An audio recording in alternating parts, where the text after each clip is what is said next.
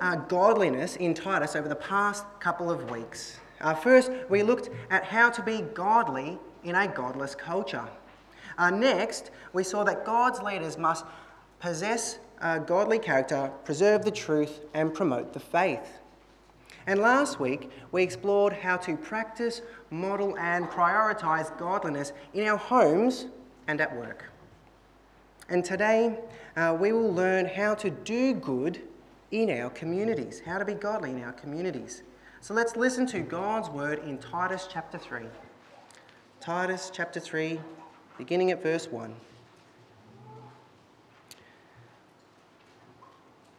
Remind them to be submissive to rulers and authorities, to be obedient, to be ready for every good work, to speak evil of no one, to avoid quarreling, to be gentle, and to show perfect courtesy toward all people.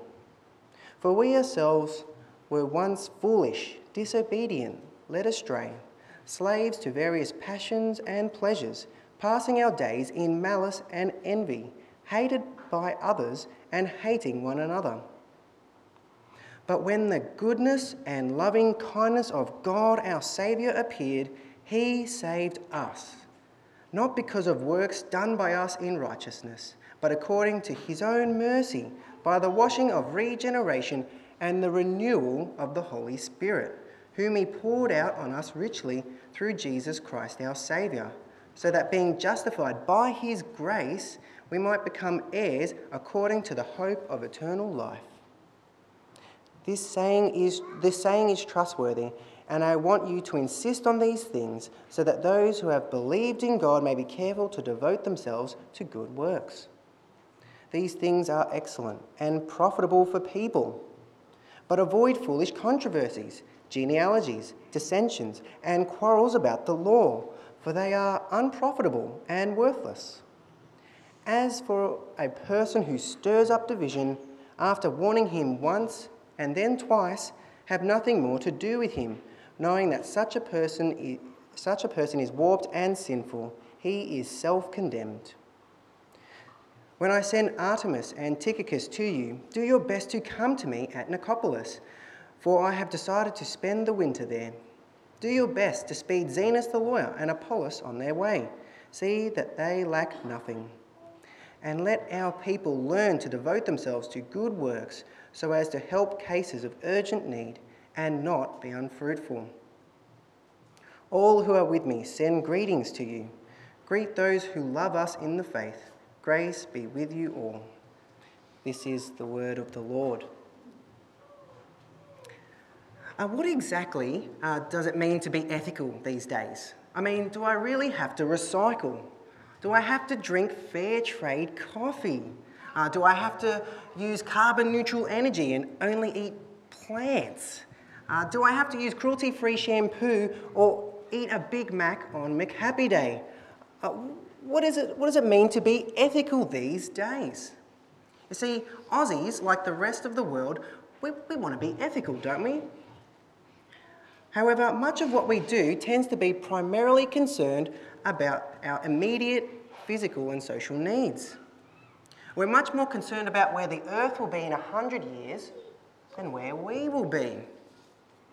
You see, we've been focused on the environment, on human rights, on animal rights, while ignoring the most pressing issue that confronting humanity life after death. You see, unfortunately, most Aussies uh, regard Christianity as part of the problem rather than part of the solution. We have a sort of been there, done that kind of attitude towards Christianity. Others, of course, have been burnt by the church and also abandoned Christianity. And others see Christianity as a threat to their freedom of expression. Uh, Stephen McAlpine wrote a book called We're the Bad Guys Now. And he's right, we are the bad guys. Once upon a time, we were the good guys who helped people and pushed society forward. But now, if we follow what the Bible says, our people think that we're oppressive, that we're holding them back. So, what are we to do? How can we live in our communities when we've been labelled the bad guys? Well, God's word in Titus chapter 3 shows us how to live in an anti God culture. How to still do good even though we're on the outs. So, the big question today is how can we do good in our communities? We can do good by being ready, by being grateful, and being fruitful. So, point one be ready. In order to do good in our communities, we need to be ready. Now, by being prepared, we can really help our communities. And one of the ways we do this is seen in verse 1. It says this Remind them to be submissive to rulers and authorities, to be obedient, and to be ready for every good work. You see, we're told to submit to rulers and authorities. As I say this, I'm getting into hot water again. You see, this is difficult, particularly because some of our rulers are ungodly and sinful, if not all. Uh, see, it's difficult to respect them, let alone obey them. And this wasn't much different for Titus on Crete either. You remember chapter 1? One of the own Cretans said Cretans are always liars, evil beasts, lazy gluttons. They're not submission material. And yet, Paul reminds Titus and God's people that we need to submit to our rulers and authorities. It was countercultural back then, and it's countercultural now. You see, my problem with, with this, personally, is that I occasionally disagree with the authorities, and I think that some of the rules that they enforce aren't right. And this, this makes submission and obedience really difficult for me. And I wonder if you're anything like me. Well, for those of us who think like such, uh, we need to remember God's word. We need to remember that God knows that no human ruler is perfect or sinless, other than God Himself, of course. And so when God requires us to obey and submit to our rulers, uh, we can't just uh, write it off and say, oh, they're ungodly and sinful, therefore I don't need to listen to them. That doesn't cut the mustard. We're instructed to submit and have a posture of submitting to our leaders. Imagine if it was the opposite. Imagine if God said, Don't worry about your uh, leaders and authorities. You can do whatever you like. Imagine what our communities would look like if everyone was doing what was right in their own eyes. You know, we actually don't need to imagine that much because in Judges we see a pretty good picture of what it looks like. If you're interested, read chapters 18 to 21 to see how bad things went when people didn't follow leadership, when they had no leadership. And so we're, we're commanded here to submit and obey our rulers, even though they're flawed, even though they're sinful. Our posture needs to be one of obedience rather than resistance, of submission rather than rebellion. But it must be said here that this will undoubtedly be tough, especially when our governments enact unbiblical laws. Well, what are we to do then? Well, in Romans 3, it says that we're to submit, but it also says in the Gospels that we're to obey God rather than man when there's a contradiction there. Our default position, position though, needs to be one of obedience. Uh, much more can be said on this tricky subject, so I'd like to defer once more to, to Jared, your pastor. So please, follow up questions, go to Jared. Great. Uh, we can also be ready to do good by speaking well of others. We're instructed there in verse 2 to stop arguing and not to speak evil of anyone. Uh, this is a trap I actually fall into a lot. You see, I constantly need to remind myself to stop criticizing and judging people, but I instead need to speak the truth in love and encourage them. I wonder if you're like me. And again, this will be very, very difficult, particularly with the prominence of gender dysphoria in our society. We're to speak evil of no one, it says, because everyone is created with dignity and worth because they're image bearers of God. But also, we need to, we, we need to have wisdom in the way that we speak respectfully to those who we disagree with. But we also need to be faithful to God's word. You see, and therein lies the balance, the tension. We must speak respectfully of all people, but also remain faithful to God's word. We need much prayer and wisdom on this. So let me ask you how are you going with your words? How do you use your words? Do you use them to build up others or to speak evil? You see, God knows this doesn't come naturally to us, right? Uh, but that's why we need reminding. See, it says, remind them to speak evil of no one and avoid quarrelling. And another thing we can do to be ready to do good is to be gentle. That's also in verse 2. It says, Be gentle and sh- to show perfect courtesy towards all people. You see, perfect courtesy there, that word is meekness. Meekness like Jesus. We're to be meek like Jesus. He was powerful and yet he exercised restraint and self control. And so we're to imitate him. Imagine if you weren't meek and gentle. Imagine if you were angry, violent, and aggressive all the time. Uh, you will surely be hurting those around you. However, if we're gentle and meek like Jesus, then we will benefit those around us by having a peaceful and diffusing influence. And so we should always consider how Jesus modelled this perfectly for us. How we're to be gentle and meek like him.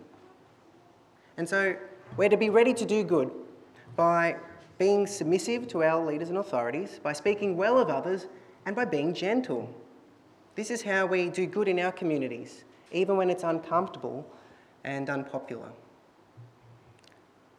Our parents know what it means to always be ready, don't we? We always know that we need extra wipes, extra food, nappies, you name it, we need to have it on hand because we don't know what's going to happen. Well, it's the same for all believers. We're to be ready because we don't know what God will bring our way, what opportunities will cross our path. So we're to be ready to do good. Are you ready? Are you ready today to do good? I understand that it'll be difficult, uh, particularly when culture appears to be getting more and more hostile towards our efforts to do good. And add to that our own responsibilities, our own busyness, our own pressures and struggles, and it becomes even more difficult.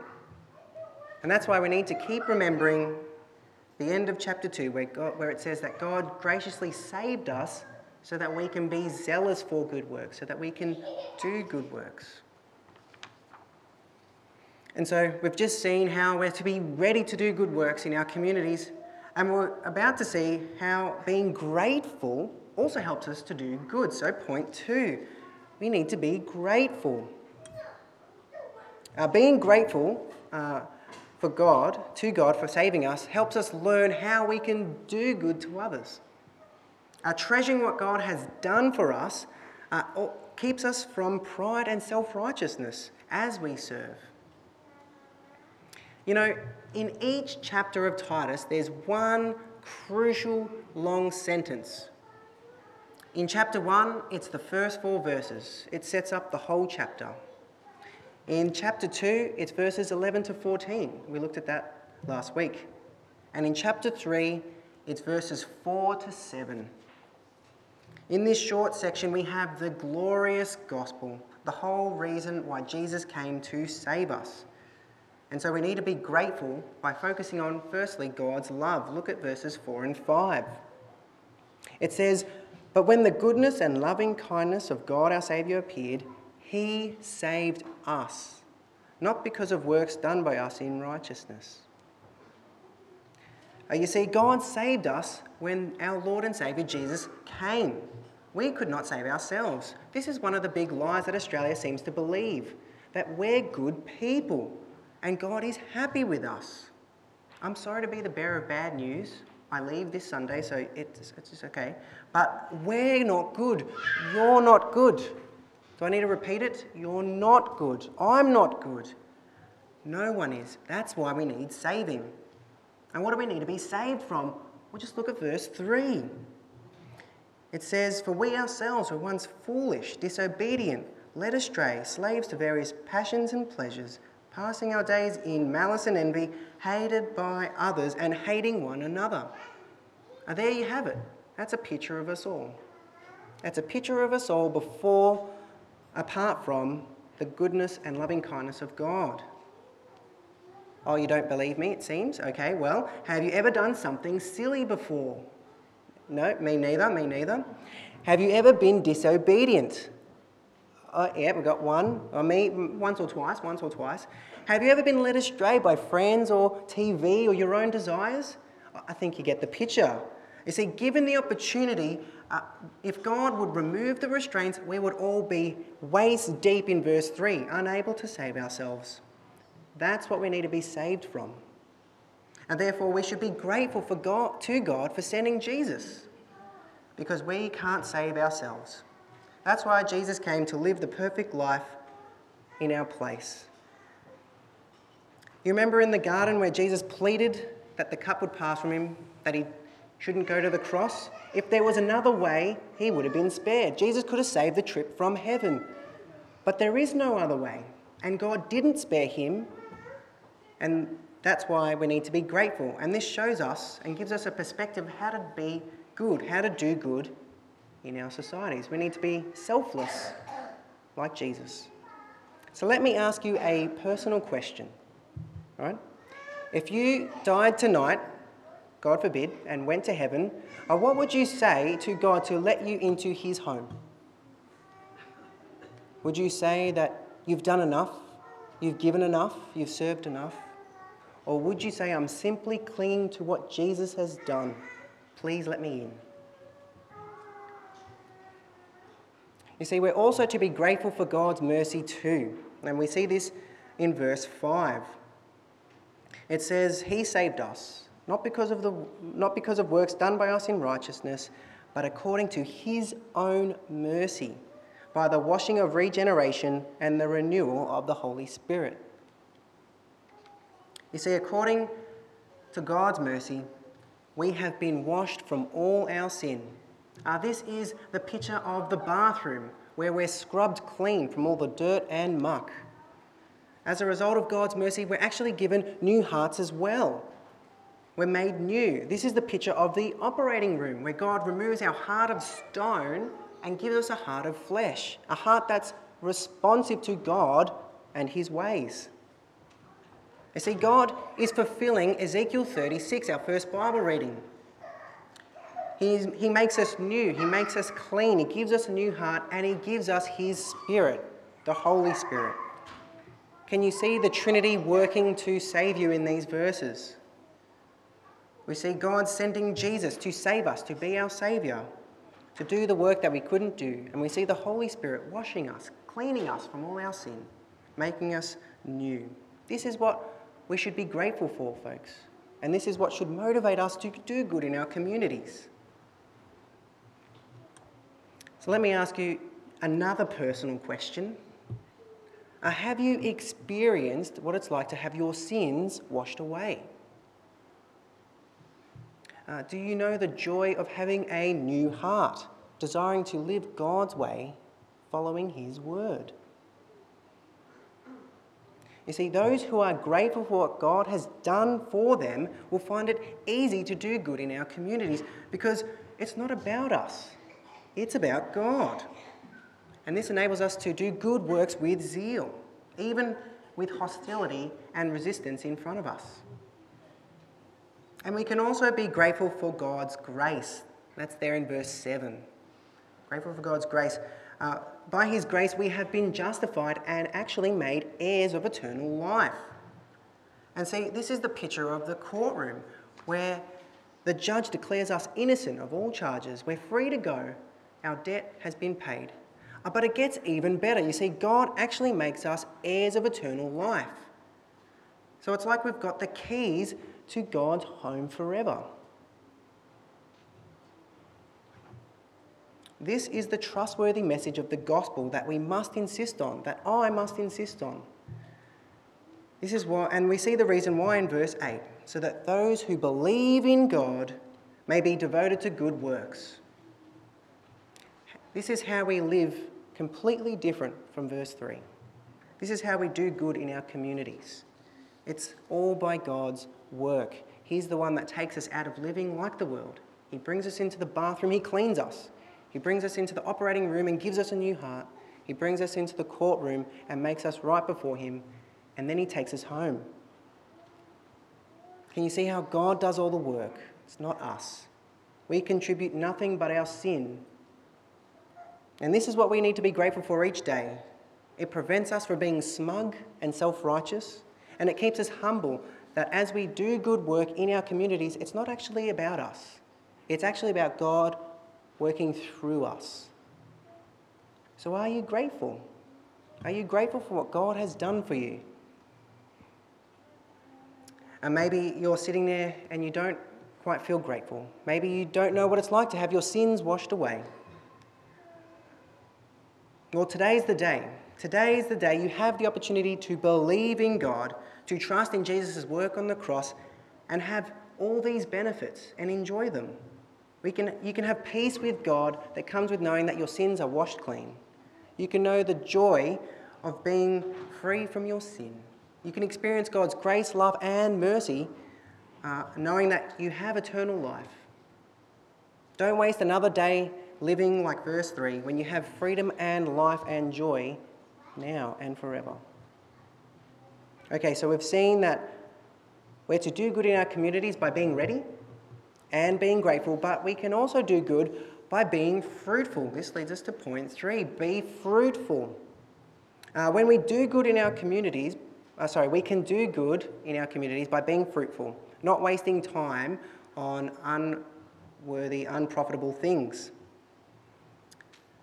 Uh, what are some of your biggest time wasters? Another personal question. I'm on a, I'm on a roll here. Uh, in my life, I tend to find myself scrolling on YouTube. I'm, I'm researching, you see, I'm researching on YouTube. I'm sure you have your own guilty pleasures. Uh, but what about us as a church? Hmm? What do we get distracted with? What keeps us from being fruitful? Well, we have a short list there in verse 9. It says, But avoid foolish controversies, genealogies, genealogies, dissensions, and quarrels about the law, for they are unprofitable and worthless. It's harsh language. This is, these are the things we're to avoid in order to be fruitful. You see, we, like the people on Crete, can get distracted all the time. So rather than being fruitful in the community, we can be fighting and arguing with each other. Worse still, it can actually lead to division in the church, and we see that in verses 10 and 11. It says this As for a person who stirs up division, after warning him once and then twice, have nothing more to do with him. Knowing that such a person is warped and sinful, he is self condemned.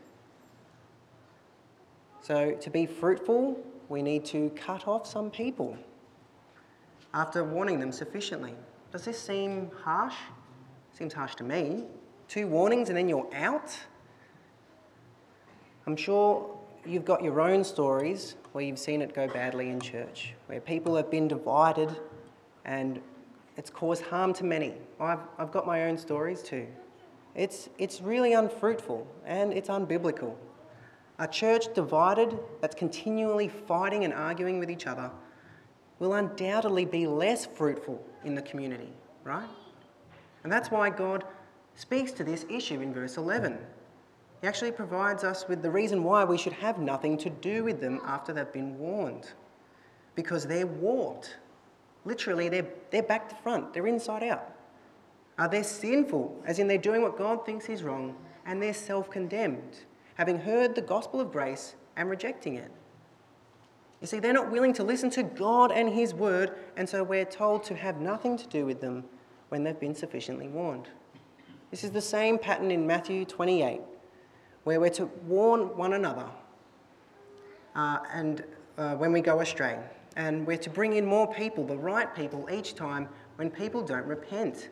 You see, the goal is to have them repent and come back in, not to be out. For decades and centuries, the church has done this by excluding people so they see the gravity of what they're doing. They're harming God's people, they're getting in the way of being fruitful. We see a pattern of this also in 1 Corinthians 5. Remember in the beginning, you know, God creating the heavens and the earth, He creates order out of chaos. And so God's people are to do the same. We're to bring order and unity, not division and chaos in our communities. So when we're warned, we need to take heed and we need to turn quickly to our gracious God in repentance. This, of course, doesn't save us, but it, it indicates that you are believing and trusting in Jesus and that you want to be fruitful in the community. And also, another thing we can do to be fruitful is by helping those in need, especially gospel missionaries. We see that in verses 12 to 15. 12 to 15, there you go. You have a beautiful picture of gospel ministry at work, where believers go out of their way to support one another. I feel like I'm preaching to the choir here because you, this church, actually does this quite well. You support gospel missionaries around the world. It's fantastic. And so God's people are called here to do good, to be fruitful by helping those in need. The word learn in verse 14 actually is derived from the word disciple. So we're to learn to do good, to be devoted to good works by being a disciple. A disciple like Jesus, a disciple of Jesus, rather, who modelled this perfectly. And remember Jesus' words You will know my disciples by their fruit. So we're to be fruitful as we seek to do good in our communities. So, how are you going at being fruitful? It's a tough question. Are there things in your life that you need to avoid, to cut off, in order to be more fruitful in your community? Of course, it must be said that God isn't interested in just our fruit. You know, the church isn't our business where we're just about productivity and efficiency. No, it's about being fruitful. It's about uh, trusting that God has dealt with our sin so that we can be devoted to good works. We're called to be spiritually productive rather than spiritually complacent. We're called to be useful and profitable for our communities and support those in need.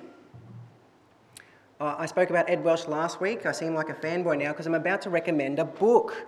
Uh, there's a really good book by Ed Welch called Caring for One Another. This actually gets to the heart of this chapter. It shows us how we can use our gifts to practically serve one another and be fruitful, to build unity in our communities. And so we need to be asking ourselves these two questions. These two questions. Is what I'm doing helping people to grow in godliness and building the community? Or is this actually causing unnecessary arguments and causing division? So, being ethical, being responsible in our community is not about fair trade coffee. It's not about eating Big Macs, although I wish it was. No, it's about primarily protecting and preserving uh, God's community. We're to build up the community by being ready, by being grateful, and by being fruitful. You know, people need to know that they will outlive the earth. Whether they like it or not, they will outlive the earth. They'll either be gratefully uh, being with God in eternal life, or they'll remain self condemned forever. You see, apart from God's grace, we will all, we all live like verse 3. But because of the goodness and loving kindness of God, uh, we can be made new, we can be washed, we can be clean, justified, and heirs of eternal life. And this enables us to do good in our communities. Consider what our community would look like if we all practiced this, if we all sought to be ready at whatever opportunity we have to do good. What our communities would look like if we were more grateful for what God has done rather than focusing on our own works. Now let's pray that God would help us do this, to do good in our communities as taught in Titus. And let's, let's pray.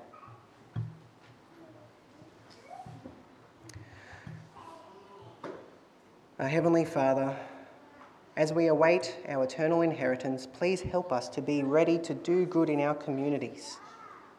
Please help us to build your kingdom here on earth. Now we ask that you would help us remain grateful always looking to your love, grace, and mercy you have shown us in Christ and the Spirit.